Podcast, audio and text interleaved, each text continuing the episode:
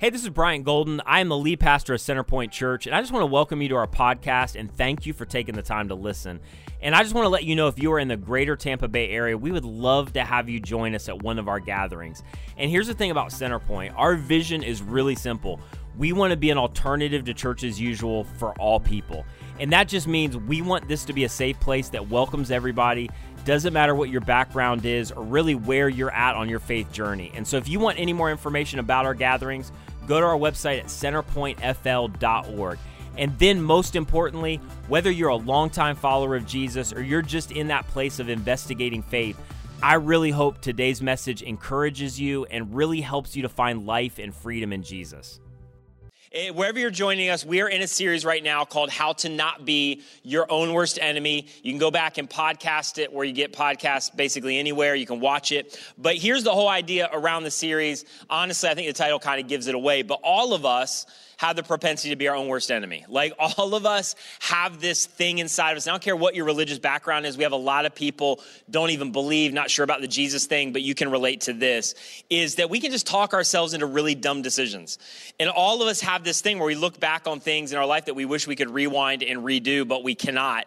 And I think if we're really honest, and it's hard to be honest sometimes, like we could just admit that all of us have undermined our own happiness. All of us have undermined our own future at some level. We said this last week, but like you've been there for all of your greatest regrets. Like you're the common denominator of all of the things that you wish you could take back in terms of your decision making. So here's the huge question in the series like, how do we avoid that? Like, how do we avoid selling ourselves into terrible decisions? How do we avoid making decisions that ultimately affect the people around us? And we look back and go, nobody did that to me.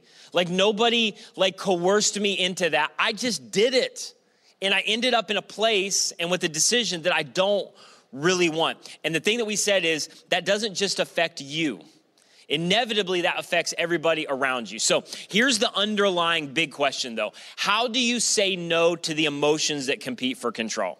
Because what you will find in those moments where we become, where I become my own worst, worst, enemy, it always originates from emotions from within that we have not either spot or dealt with, and ultimately comes out in our behaviors, our decisions, and how we do relationships, and ultimately makes us our own worst enemy. Now, Here's the insidious thing about this whole thing. Have you ever uh, read or come across those studies? And they do them every so often and they're terrifying.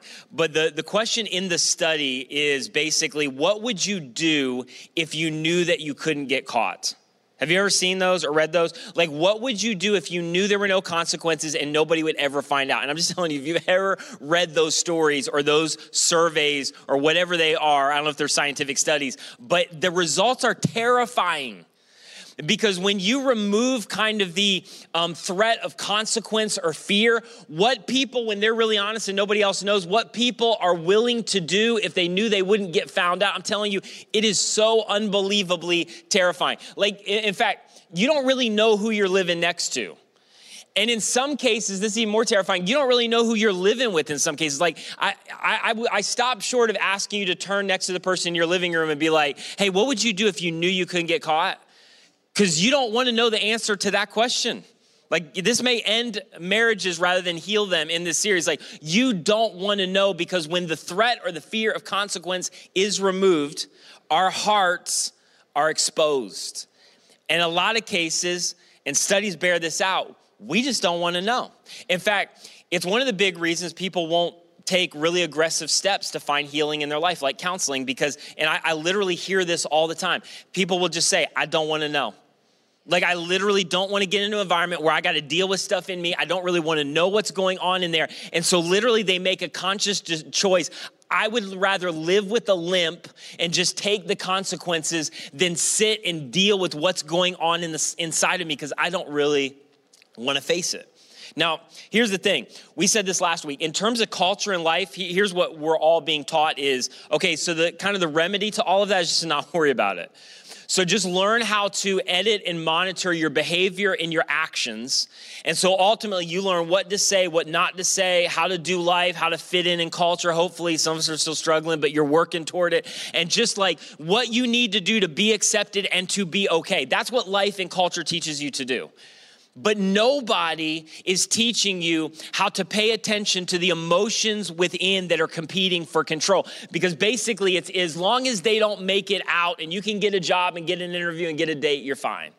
And then Jesus comes along to say, no, no, I want you to pay attention to something completely different. But culture is not teaching us to do that. In fact, culture will even go a step further to say, actually, follow your heart, which is the worst advice in the world.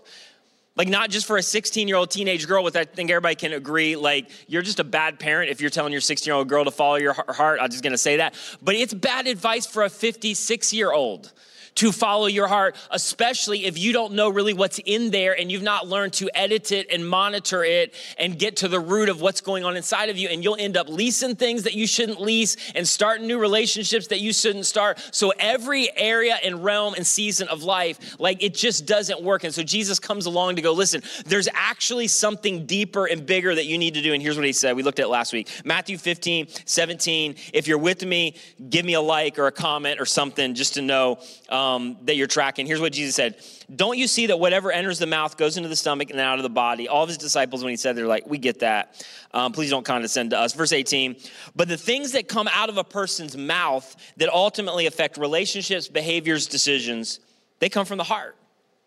And that's what ultimately defiles a person. And we said last week, defile had religious connotation. It just means that's the thing that puts you at odds with God. Not that God doesn't love you and that God's grace is not available to you, but if you want to know kind of what puts you in that place where God's going, what are you doing? Jesus is like, this is it. What defiles a person or puts you at odds with God is not a bunch of religious practices you do to go, hey, God, are we good? Hey, God, is everything okay? Hey, is God pleased with me? God cares almost nothing about those things. Those things are for you. What matters most to God is what you do to you and what you do to the people around you. And so when, when things come out of you that ultimately hurt you and hurt the people around you, that's what defiles you because that puts you at odds with other people. And ultimately, that puts you at odds with God because what God cares about most is not religious rituals and practices. He cares most about his sons and his daughters made in his image. So when you hurt you or hurt other people around you, you hurt one of his kids, and that's what he cares about the most. And so he says, and where all this originates is out of the heart. All these things stem from thoughts that either lead to thinking about murder and don't pretend like you haven't before, or it actually leads to that adultery, sexual immorality, theft, false testimony, slander. And then verse 20, these are what put you at odds with a person, defile a person, and ultimately put you at odds with God. Like, this is the thing ultimately that explains why seemingly good people make decisions sometimes that just totally go off the rails. And you're like, where did that come from? It's out of nowhere. And here's the thing it's never out of nowhere. But all of us have learned to say the right things and do the right things and learn how to practice in a group and in a social setting. But we have not learned to take care of what's going on inside of us. And all of a sudden, seemingly out of nowhere, but it's not out of nowhere. It's been lurking below for a long, long time. And all of a sudden, they make a decision that is completely off of the rails. This is why if you're a single person and you should just listen to me for one second and you are dating somebody and every once in a while they explode or they say something or they make some kind of decision or do something that you're like that's way out of character especially when they are under pressure or, or, they're stressed and you're like that's just not like them. That's just not like you. What are you doing? You just listen. If you are in a relationship like that you need to pay a lot of attention. You're like oh that's not like me. Or where did that come from? And jesus be like i know where that came from. It came from your heart and every once in a while, your sophisticated filter breaks down and you do and say what generally you can control. But all of a sudden, when the pressure's on, you can't control it any longer. And what is in you ultimately comes out of you. And come on, one more thing, single people. You just need to know this marriage makes it worse. Because then you get married, and marriage does not solve a single problem. Marriage actually magnifies the problems that you already had that you didn't know you had. See, this is the thing. If I were to like put a little jar on here, like filled with Skittles, I don't know why Skittles, shout out to Beast Mode, but if there was like glass jar filled to Skittles, like all the way to the top, and then I shake the jar or I put pressure on the jar or I move the jar around, like it doesn't determine what comes out of the jar. Like what determines what comes out of the jar is what is already in the jar. Regardless of how much pressure I put on it or how much I manipulate it or move it around, what comes out is what is already in. And the same is true of you. that what is in you ultimately comes out of you. And our hearts not literal hearts but that place inside of us our soul our emotions where all of that stuff that we feel emanates ultimately comes out and makes us our own worst enemy. And so here's the thing this is where we're going to go for the rest of the series. We have to learn how to identify and clean out the toxins that are present within and then not only do you have to learn how to identify and clean them out, you have to keep them out. So here's where I want to start for a couple minutes. So uncomfortable. So don't click off and join us for part three. Hang with me all the way to the end. But here's one of the biggest toxins or the things that lurk within us that ultimately have the capacity to make us our own worst enemy. It's this whole emotion of guilt the whole emotion of shame. And here's basically, and I think you know what guilt is, or we feel what guilt is, but guilt literally is the emotion associated with acknowledging that we've done something wrong. And it is one of the greatest enemies to you that you will find. And it is one of the things that has the power to sabotage our future, our relationships, what God has for us in terms of our destiny, maybe more than anything else. Now, here's the thing guilt can come in a lot of different forms. There's literally guilt where we're, we feel guilty about something that um, we didn't actually do, and so there's no reason for the guilt. That's another message. I'm not dealing with that. Then there's the guilt where we feel guilty because we've done something to feel guilty about. And when those emotions start to rise up, and for some of us, it's often, generally, or for a lot of us, we will begin to identify with those emotions the emotion of guilt, the emotion of shame, the thing that we feel as a result of what we've done. And then there's this, this kind of guilt where the guilt is so heavy and so extreme that literally we don't feel it a lot. Like it's, it's so it's so intense that a lot of times we can mask it and we can keep moving and we don't even feel any, any of the emotions around it. And then every once in a while, it pops to the surface. And every once in a while, we're reminded, and every once in a while, we feel it in a deep way. And generally, what we do, our mechanism is that moment is that we reach for some kind of narrative.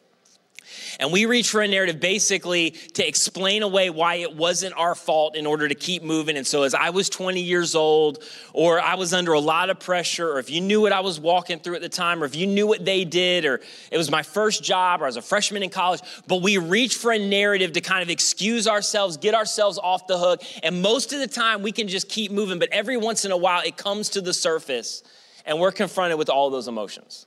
Now, now, here's the thing that like I want you to know if you miss everything else. Denying it or being defined by it ultimately is going to empower it. And for some of you, like this is kind of how you've moved forward. Your modus operandi with guilt has been to either deny it or just to be defined by it. And I'm just telling you, you have empowered it. And what it does is it literally puts you in this place where you live your life off balance and it's affecting everything around you even when you don't realize it. Because here's the thing about guilt we talked about this before. Anytime there is guilt that's present where i've done something and i feel guilty it is a debt debtor relationship. Meaning it's as if like accounting terms you know debt debtor like something was taken something was stolen something was borrowed and like you owe it back. And every time there is guilt there's a sense in which there's a debt debtor relationship. You stole something from somebody else and i'm not talking about physically maybe you stole something physically but it is you stole a first marriage you stole somebody's idea you stole somebody's innocence you stole somebody's trust because of your gossip you stole um, like what you stole a season of their life, but there is a sense in which you owe something to somebody else. You took something and you owe it. And so now there is this debt debtor relationship. Now, here's the thing we even put language around that because intuitively we know it. We'll tell somebody, I owe you an apology. Or how do I make it up to you? Because somewhere in there we know that there's this sense in which I'm indebted to you. I took something, I stole something, and now I owe. Now, here's the thing Guilt practically is like a debt debtor relationship, but that's not how we feel it. What we feel in terms of an emotion, when you are carrying guilt or shame that's been undealt with, you feel it as a weight. And that weight goes with you into every area of your life and it affects everything. Like you have guilt and shame, a debt debtor relationship that goes undealt with, it is a weight that ultimately affects your reactions, it affects your compassion, it affects your parenting, it, affects your ability to forgive. It's why Solomon in Proverbs said this listen, above everything else that you do, and there's a lot of things you should do, but this is most important make sure that you guard your heart. because out of it come all of the issues of life. Everything you do flows from it. What your parents carried spilled out onto you. What you carry spills out onto other people. You parent, you lead, you love, you do everything from your heart. And when you carry it, literally, you carry this weight that affects everything that you do. And again, we put language around it because when we deal with it or we get rid of it, in some sense, we always say it feels like a weight, right? Has been lifted off of me.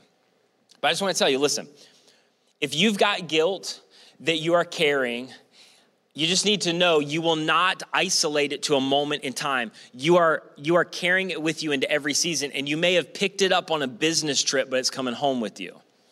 And you may have picked it up as a 20-year-old sophomore in college, but if it's not dealt with, it'll follow you as a 32-year-old.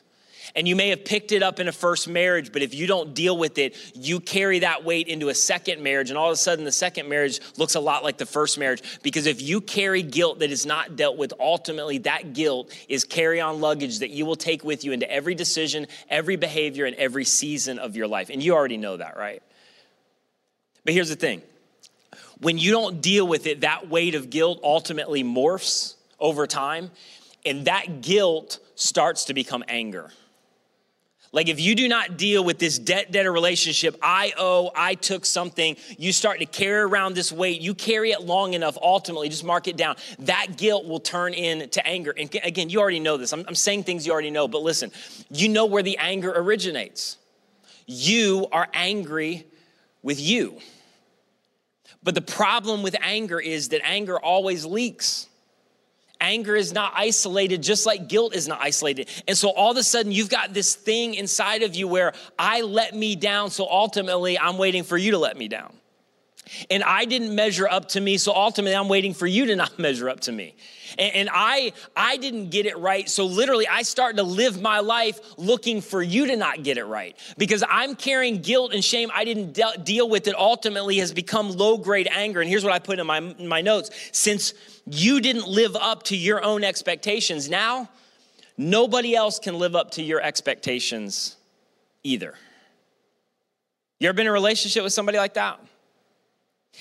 And here's what is so heartbreaking is guilty people rarely draw that connection. Guilty people rarely know that that's happening.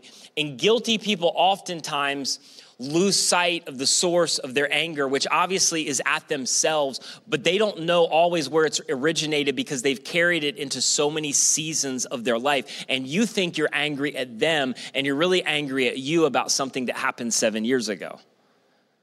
Here's the truth. When you get into that mode, what happens is you start to look at other people and their failures disappear into the recesses, or your failures disappear into the recesses of your heart while everybody else's failures are plain to see. So here's the thing. Here's what I would say like if you're carrying something where you're like, well, you just told me a lot of things I don't know and I feel worse about myself. So just hang on for a second. But here's the thing like, you have good reason to not deal with it. You have good reason to not face it. Like, I get it. Because the moment you face down what you legitimately feel guilty about, you're condemned. Like, that's just the, the reality. I don't care where you're coming from, what your religious background is. Forget the Jesus thing for a second. Like, when you face down what you feel guilty about, you feel condemned because there's no recourse, right? I mean, we've said this so many times. You're, you're guilty, you owe something, but in the majority of cases, you can't pay it back. You can't give a first marriage back. You can't give an 11 year old that year back. You can't give that season back. You can't go undo what you said. Like in the moment that you face it down, there is no recourse because you can't undo, you can't unsay, you can't unleave, you can't undrink, you can't un unfaithful, you can't unwork all those times that you work too much. And in that moment, you start to create this narrative, which is what most of us do, so that you can move on. But that doesn't work either. And here, here's the thing that you need to know just lean in for just a second. The past wasn't designed to be left behind. And so the moment you're trying to find some kind of mechanism because you don't want to deal with it, because in that moment you feel condemnation, so you start to reach for a narrative, it never works because the past was not designed to be left behind. It always travels with you.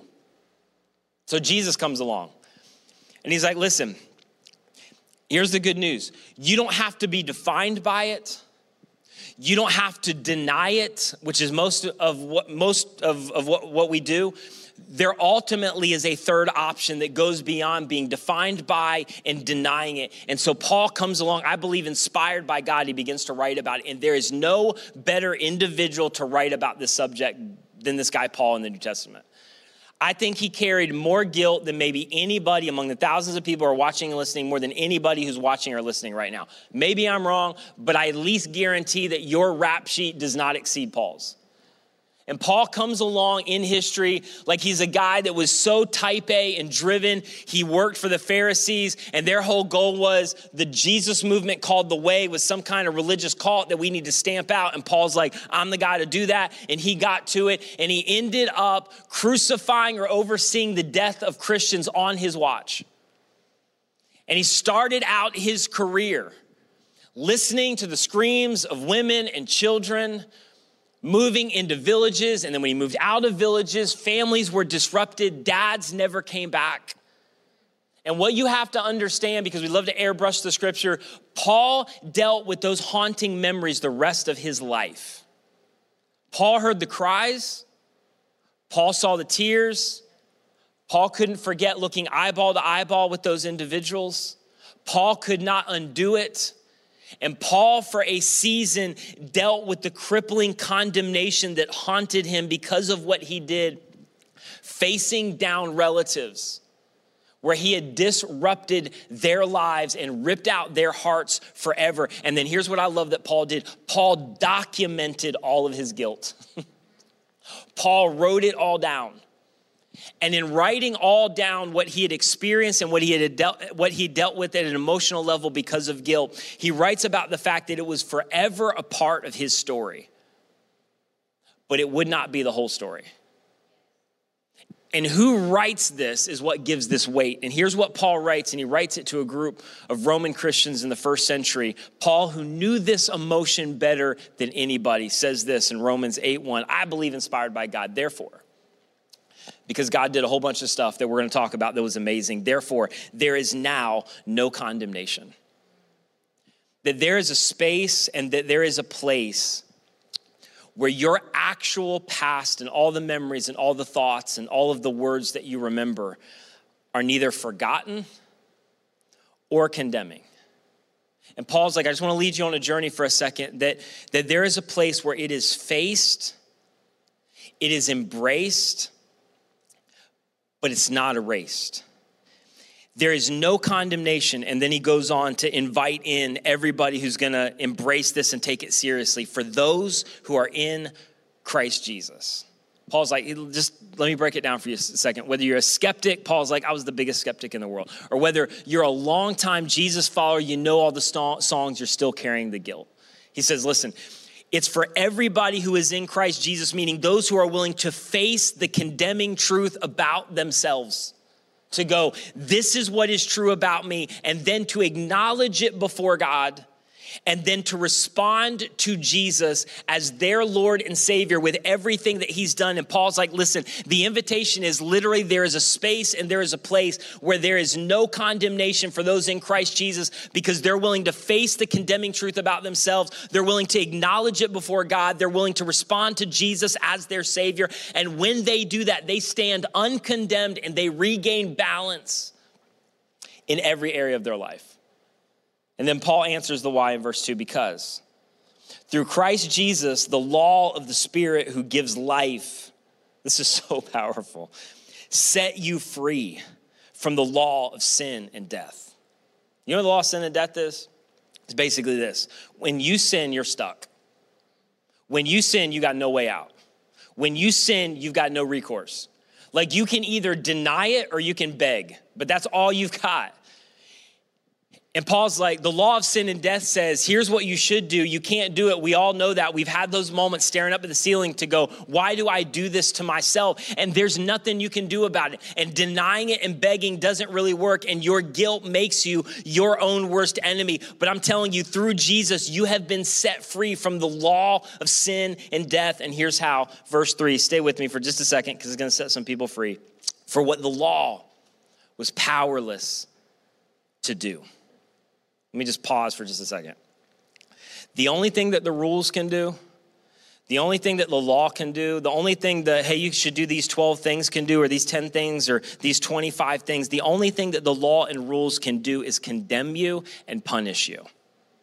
And for some of you, I just summed up the entire sum of your church experience and you walked away from the church and you walked away from the Jesus thing, and the language you used was it doesn't work because you sat under an environment where all they knew was to give you rules and load you down with a bunch of laws, but those laws can never lead you to freedom and they can never restore you. And so you sat in a church pew or a church seat and you heard about Jesus, but you never actually knew Jesus. You just knew a bunch of laws and rules that constantly reminded you you cannot measure up, you have failed, you are never gonna get it right right. You are never going to be perfect. You are never going to outrun your past, but they never led you to the place where you could actually find freedom and restoration from that. Because the only thing that the law can do, and its whole purpose was to go, you cannot do it. You are a mess. You need a savior. His name is Jesus. He can restore you and give you freedom. But what the law was powerless to do, here's what you need to know God did.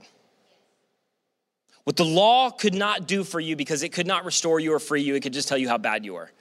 What the law was powerless to do, God did by sending his own son, Jesus, in the likeness of sinful flesh to be a sin offering.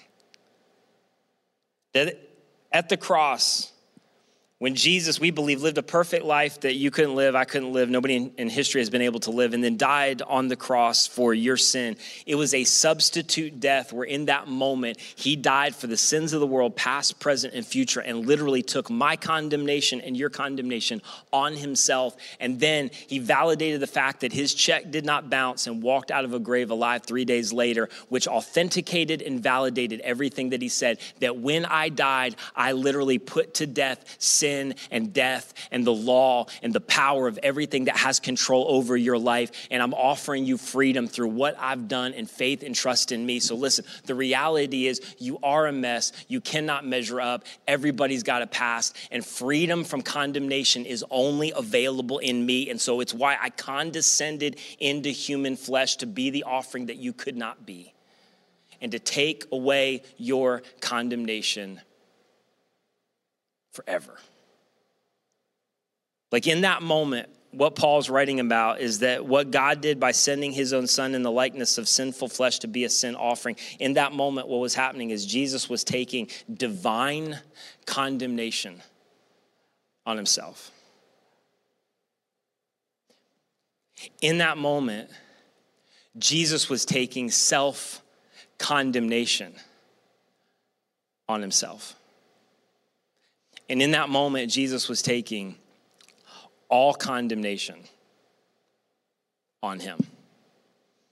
And so this is literally the invitation. Jesus is like, listen, bring your guilt to me. Like, bring your guilt to me. And I just want to say as bluntly as I can, like we have thousands of churches everywhere where people are sitting and listening week in and week out, and they, they've never done this. And you have been weighted down by a list of rules and regulations that are killing you, and you've walked away from what Jesus is actually offering. The rules and the laws were simply to let you know that you need something more and you're not gonna find it in trying to obey the standards. You're only gonna find it in Jesus. And so Jesus says to you, Would you just come to me wide eyed, totally present, totally aware, and would you set down all of your stories?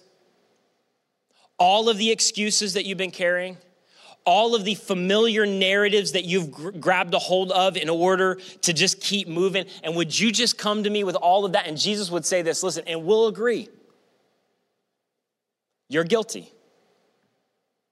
Like you lied. Like you were irresponsible with your body. You broke their heart.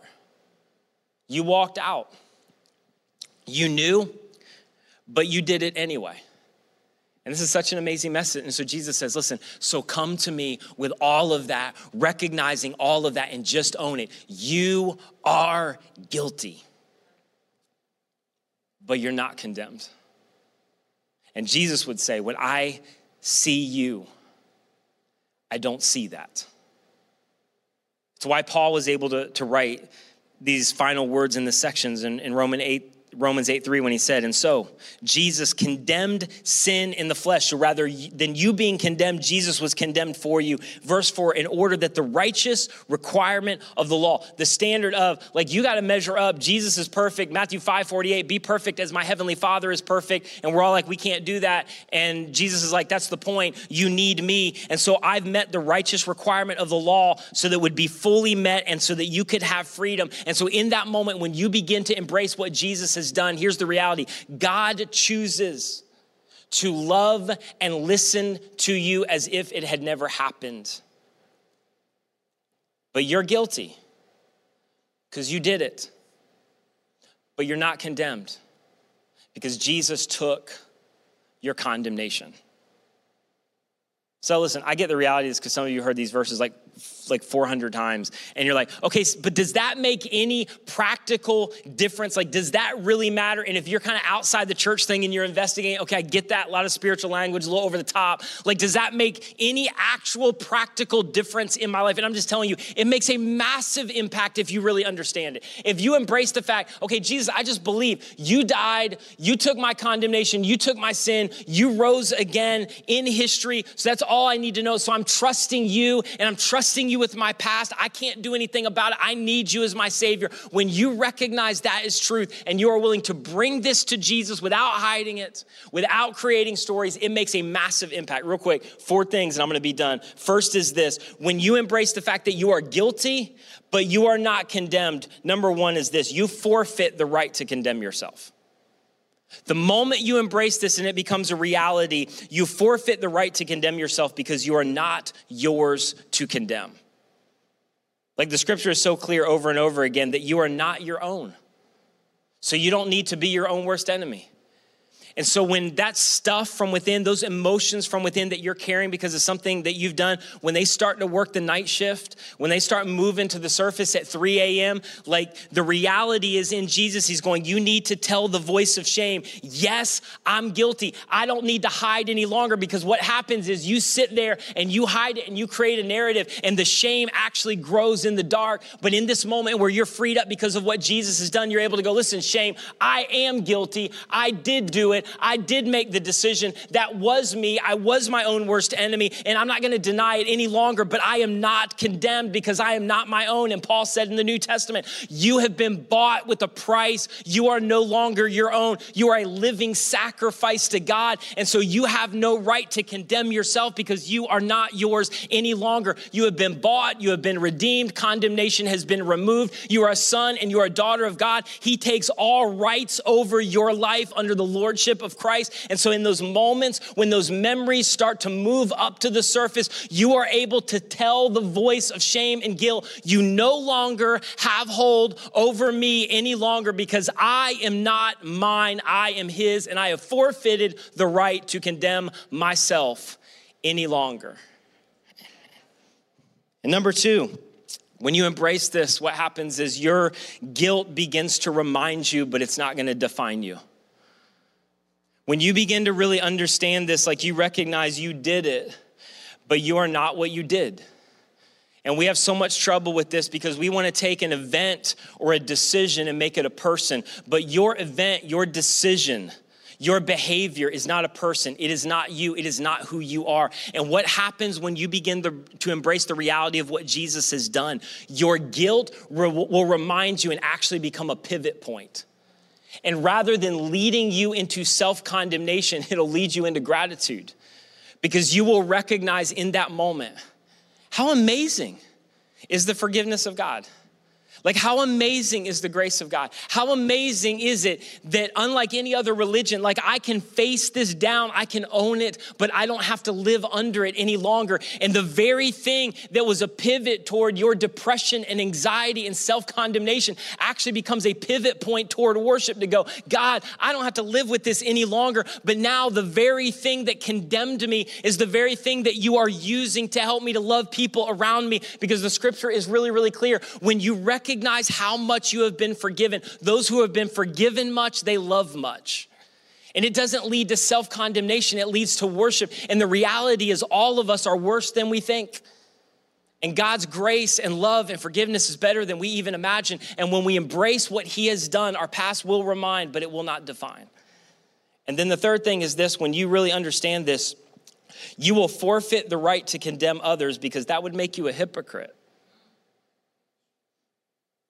Like when we get this, we forfeit the right of sizing people up and writing them off.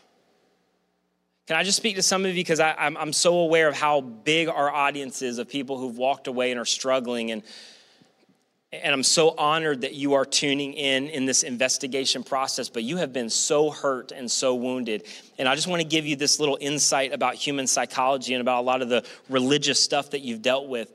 The more judgmental an individual is, the less aware they are of their own guilt and their own shame and the most judgmental people that you have come across, whether they're standing on a stage with a mic in their hand or leading whatever, or, you know, they're, they're eloquent and they drop spiritual sounding language, but they're incredibly judgmental. Just mark it down. This is just true of every person you come in contact like who is in this place. The more judgmental they are, the more guilt and shame they're hiding around their past. But when you deal with it, I'm just telling you, you are perfectly positioned to love the unlovable and forgive the unforgivable. And this is no hyperbole. That idea in embracing this message changed the world once. And the church was not known as condemning, they were known as the most loving, gracious, accepting, forgiving people on the planet. And then the fourth thing is this you are free when you embrace this to make restitution without expectations and without excuses. Like, come on, you know the marching orders of the New Testament, right? It's pretty simple. All the Old Testament stuff, was great, and you should read it for application and historical context, but all of it has been replaced with a new ethic. Now you don't need all the laws and rules. If you just ask the singular question of what does love demand, it will guide you in every situation. Jesus said, I want you to love others the way that I have loved you. That is your marching orders. And here's what God did for you He humbled Himself and He gave to the guilty. And so, how could we do less to the people that we have hurt, regardless of their guilt? Like, regardless of what they've done, regardless of maybe how they've responded. And come on, can you just think about this as we get ready to close? It might be possible that your restitution and your apology and you owning up to what you've done and taking responsibility for what you've done might actually be the tipping point to unlock the vault of the bitterness that somebody else has been living in that is eating them from the inside out. And so, my question for you, for us, is just this Is somebody waiting for you to make the first move? Like, is somebody for waiting for you to make the first move? And you've got a ton of excuses, and you got a ton of stories, and you've hid and, and, and kind of couched behind those for a long, long time. But you're at a place where you did it. You need to take responsibility. You need to forgive. And yes, they've got their stuff, but but you've been called to make the first move. And, and maybe is your pride keeping you from making it? Is your pride, which is generally behind literally every sin and behavior that leads us in a bad direction, is it making you your own worst enemy? And, and Jesus would say, Are you just ready to drop all the stories, all the excuses, all of the narratives, and just maybe for the first time or the first time in a long time, just get honest and go, Yeah, yeah, I, am guilty. I, I did it. it. It's real. And there may be somebody in your life, and at some level, their freedom, the trajectory of this next season of their life, in, in some ways hinges on your willingness and your courage to do what God is calling you to do. And here's the thing that keeps us from doing this is because we fear the consequences of confession more than we fear the consequences of concealment. And that's just a mistake because you will hide it and you will stuff it, and you may do a good job for a while of keeping everybody else at bay, but it will sabotage every part of your life. And just mark it down you will live with a limp, you will parent less than your capacity. Your marriage will not end up being all that God wants it to be. And your guilt and your shame ultimately will make you, it'll make me, my own worst enemy. So, listen, as we get ready to pray, here's the good news. If you are having trouble forgiving yourself, the amazing news is this yourself has already been forgiven. And you have lost the claim and lost the right, if you are in Christ and a follower of Jesus, to self condemn any longer. You don't need to deny. You don't need to be defined by. There is a better and third option where Jesus says, I want you to come with all of it. I want you to be brutally honest. I want you to root it out from the inside out. And I want to set you free because there is no condemnation for those who are in Christ Jesus. And the best news of all, what the law was powerless to do, what your denomination was powerless to do what the 17 things that you grew up with, if you just do this, God's going to be pleased, what that was powerless to do. The reason that you walked away from church and the Jesus thing, and I don't think the God thing works anymore, what all of that was powerless to do, Jesus did. So, wherever you are, would you just pray with me in this moment? And I just want to give you an opportunity to respond because I know that this is uh, a sacred moment for hundreds of people. I think literally that that this is the moment to just confront and run down the stories and the narratives and the excuses that you've been holding on to. And I get it, I get the reason why. But this is the moment to let those go and to embrace fully. I'm guilty. I did it.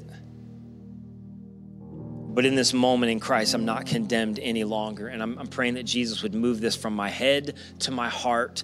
And this would literally, for some, because Jesus can do this, it would be the moment that I'm set free. And others, it would be the start of a journey where I'm going to be set free. So, wherever you are, would you just pray with me right now?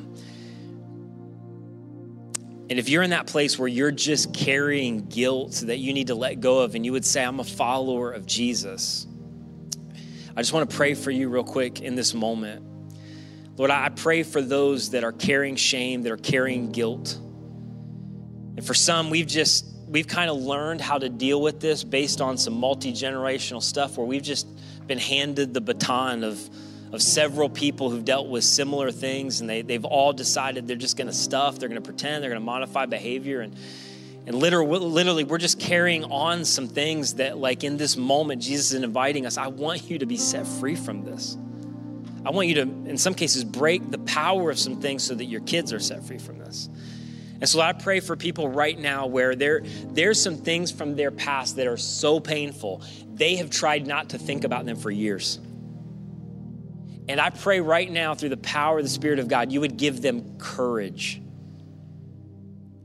to know that they can face all of those things down because on the other side of facing it, there is not condemnation awaiting them. There is the love and the grace of Jesus to set them free. And so I pray that this for some would be the moment where they just maybe in this moment or in a moment to come this afternoon, in this week, they would maybe literally get on their knees and cry out to God and just say all of the things that have been in their heart, but they've never wanted to admit and just come clean without stories, without excuses excuses, without rehearsed narratives. And they would just admit before God what God already knows I am guilty. I've carried this for too long. And I don't want to carry it anymore.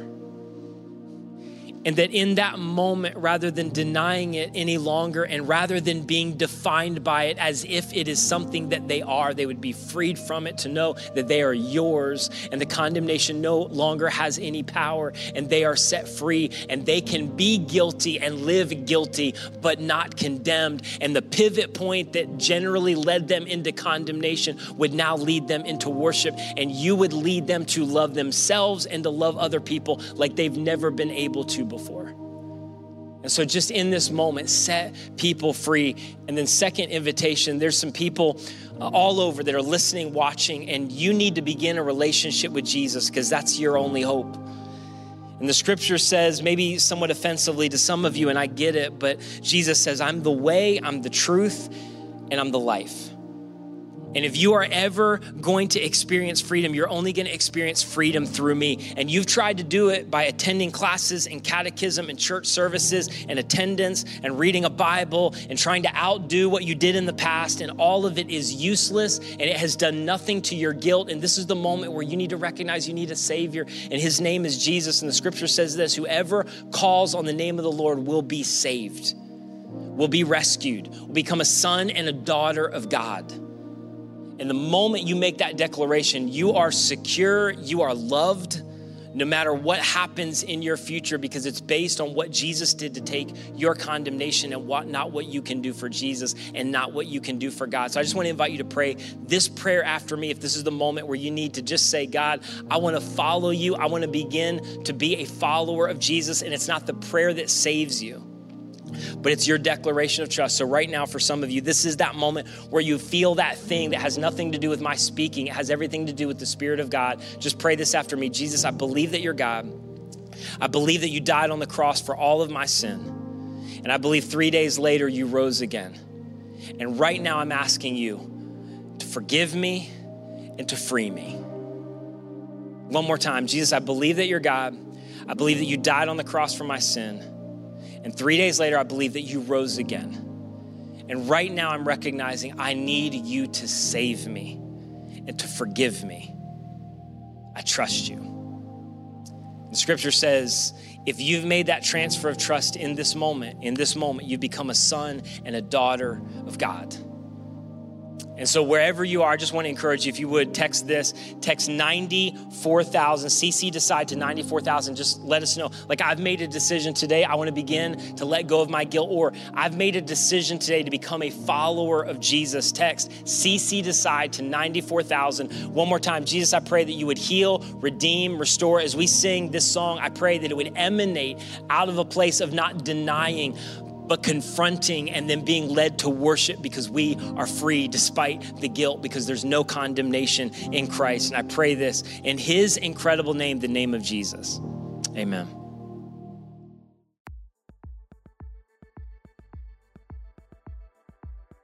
Thank you so much for listening. If you enjoyed this message or have been impacted by Centerpoint Church in any way, would you consider helping us out in one of two ways? First, if you would just spread the word, share this message with your friends, family. Maybe you could go rate and review our podcast on your favorite podcast catcher, but this helps us so much more than you know. And secondly, this ministry is supported by people like you through their financial generosity. And so if you've been impacted by any of these messages, would you consider giving to support the mission and vision of Centerpoint to see people reach with the radical grace of Jesus? You can give today on our website at centerpointfl.org. And again, that's centerpointfl.org.